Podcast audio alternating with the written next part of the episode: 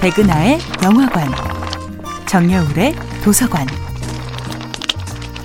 안녕하세요. 여러분들과 쉽고 재미있는 영화 이야기를 나누고 있는 배우연구소 소장 백은하입니다.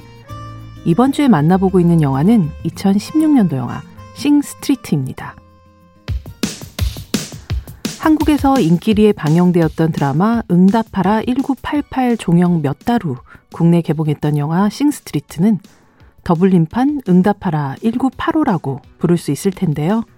서울 쌍문동 대신 아일랜드 더블린 싱 스트리트에 살고 있는 1985년의 소년 코너의 이야기와 함께 이 영화에는 그 시절의 공간, 색채, 질감, 정서를 재현하기 위해서 노력한 흔적이 곳곳에 남아 있습니다.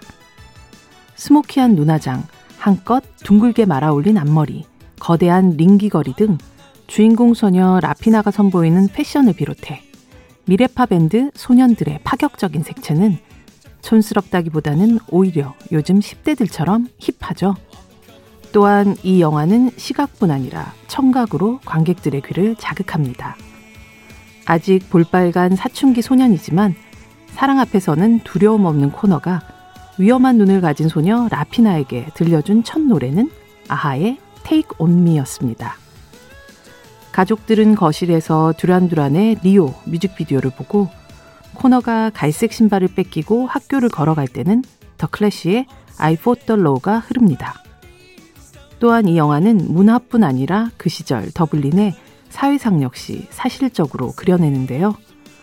보수적인 카톨릭 사회인 더블린의 80년대는 최악의 불경기와 함께 실업자가 급증하고 아직 이혼이 합법화되지 않았던 상황에서 여러모로 병들어 있는 부모들은 각자의 삶을 선택할 수도 없습니다.